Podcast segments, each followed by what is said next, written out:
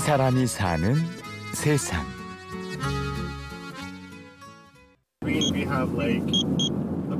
삑삑 방사능 계측기에서 경보음이 울립니다.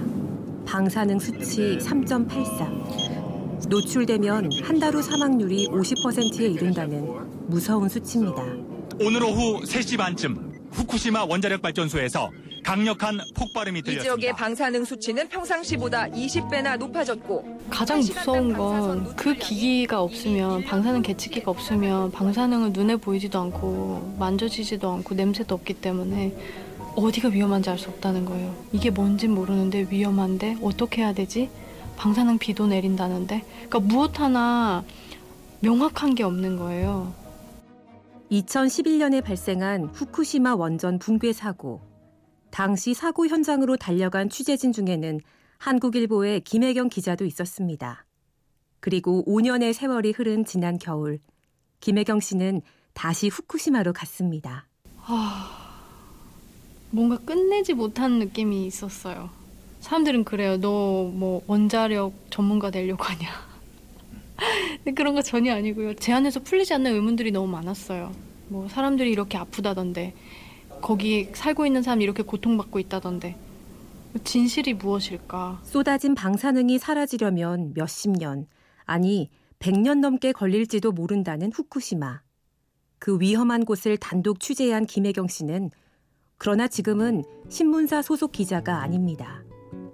제가 너무 세상 물정을 모르고 기사를 쓰는 게 항상 마음에 걸렸어요.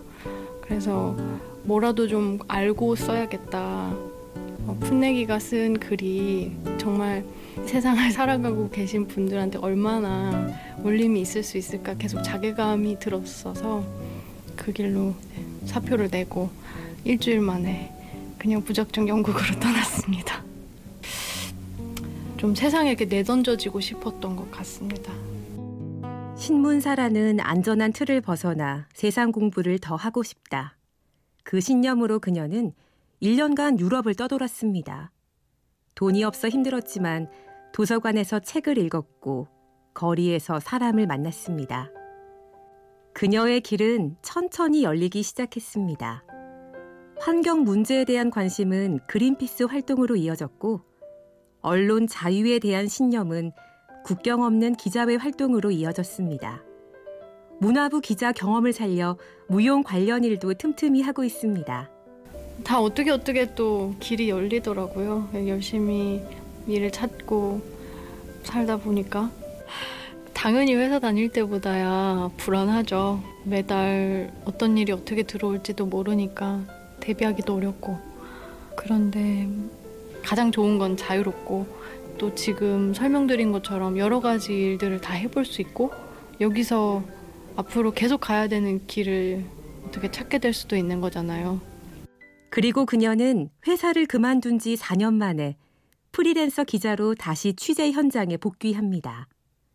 직접 제안서를 쓰고 신문사를 설득한 끝에 원전 사고로 수천 명이 사망한 지역 체르노빌과 후쿠시마로 향했습니다. 3.83 마이크로 시버트. 처음 갈 때는 이제 다 들고 갔죠. 막 장갑도 끼고 마스크도 하고. 그랬더니 그 안에서 살고 계신 분들이랑 인터뷰를 할 수가 없는 거예요. 그분들이 당연히 저희를 안 좋게 보시죠. 자기들은 거기 살고 있는데. 그래서 어느 순간부터는 어떤 방호 장비를 그분들 앞에서는 안 하는 걸로. 많이 망설여지셨겠는데. 그쵸. 특히 아이를 아직 낳지 않은 여자로서 되게 많이 망설였어요. 보호 장비를 벗고 취재를 해야 했지만 다행히 김혜경 씨의 몸에 이상은 발견되지 않았습니다. 아직도 기준치 몇백 배의 방사능이 어디엔가 떠다니고 있는 체르노빌과 후쿠시마. 하지만 그곳에 사람들은 여전히 살고 있었습니다. 너무 순박한 분들이에요. 어디서 따왔는지도 모르는 사과 이런 거 막 주시고. 아, 나 이런 거 먹었는데도 잘 산다고 이거 얼마나 맛있는지 아냐. 말씀하시면서 술도 권하고, 뭐, 그 안에서 직접 담근 술도 권하고 하시는데, 안 먹을 수가 없는 거죠. 그분들은 맨날 먹고 사시는 거잖아요. 그게 재난의 땅이었지만, 인간이 가지고 있는 뭉클한 무언가를 느낄 수 있게 해주는 그런 공간이 돼서 되게 감사하다는 얘기를 하고 싶어요.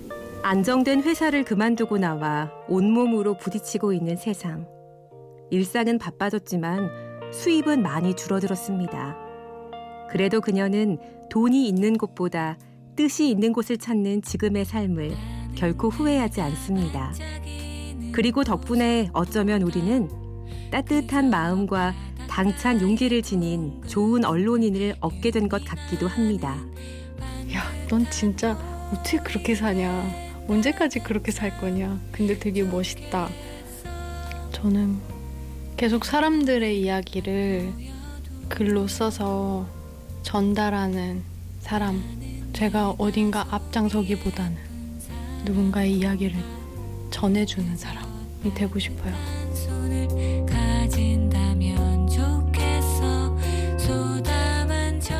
이 사람이 사는 세상. 지금까지 취재 구성 한재희, 내레이션 임현주였습니다.